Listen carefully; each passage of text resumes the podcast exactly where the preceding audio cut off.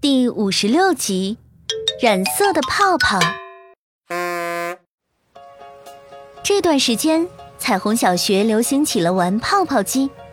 一放学，康康便迫不及待地拿出泡泡机，对着天空喷射。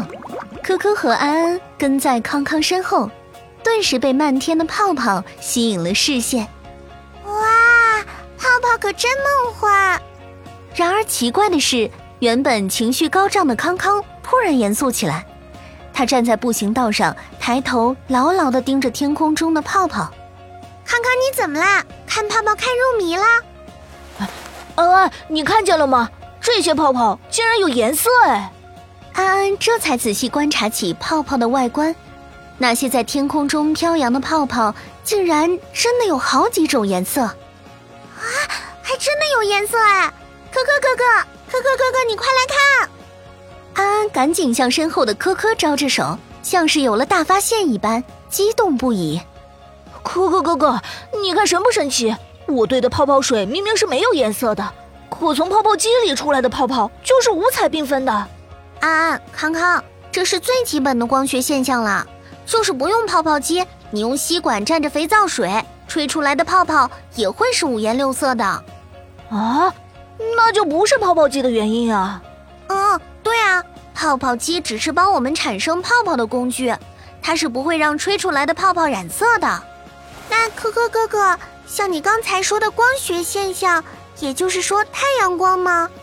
不一定非得是太阳光，在有像白炽灯光线的地方，泡泡也都能有颜色。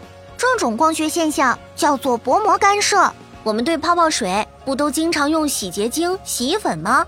吹出来的泡泡外层其实包裹着兑入水中的洗涤剂分子，这些分子会让泡泡有一层薄薄的水膜。虽然肥皂泡沫很薄，但它也还是有一定的厚度。当光线照射到薄膜上，它会在薄膜的上下两个表面上都反射出光线。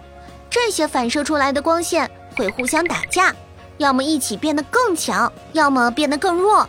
而且不同颜色的光表现还不一样，这就让我们看见的泡泡颜色有时候变得很暗淡，有的时候又会非常绚烂。哇，可可哥哥！你为什么能懂这么多呀？多看书，多学习啊，康康。在五彩斑斓的泡泡包围中，可可一行笑容灿烂的往家走去。这些伴随着小朋友们的泡泡，就好像装载着知识的百宝袋，每一颗在天空中飘荡，正等待着孩子们开动脑筋，伸出小手，主动去获取呢。